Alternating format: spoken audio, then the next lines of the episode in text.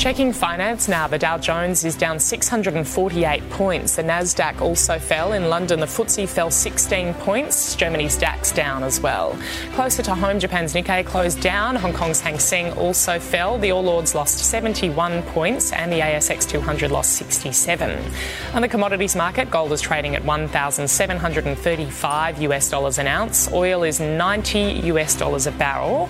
The Aussie dollar buying 68.73 US cents, 94.5 Japanese yen, and $1.11 New Zealand.